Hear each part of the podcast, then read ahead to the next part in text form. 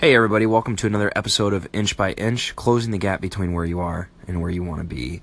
And today I want to talk about something that is particularly frightening to me. I think people fail to realize the significance of the law of association.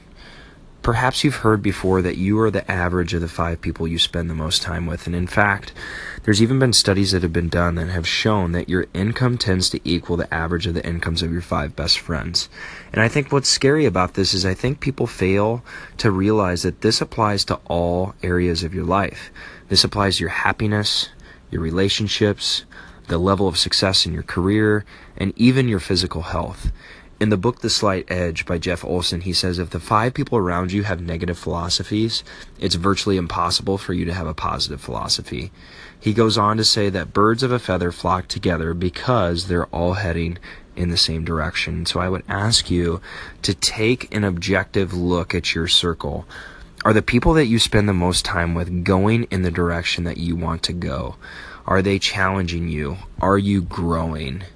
And if the answer is no, because this is a yes or no question, this is not a maybe question. If the answer is no, I would simply encourage you to start spending more time with the people that are going in the direction that you want to go. I think the five people that I spend the most time with, they're all virtual relationships. And what I mean by that is these folks have no idea that they're spending time with me. I'm simply consuming their content through their books, through social media, and through podcasts such as this one. You're known by the company that you keep, so choose wisely.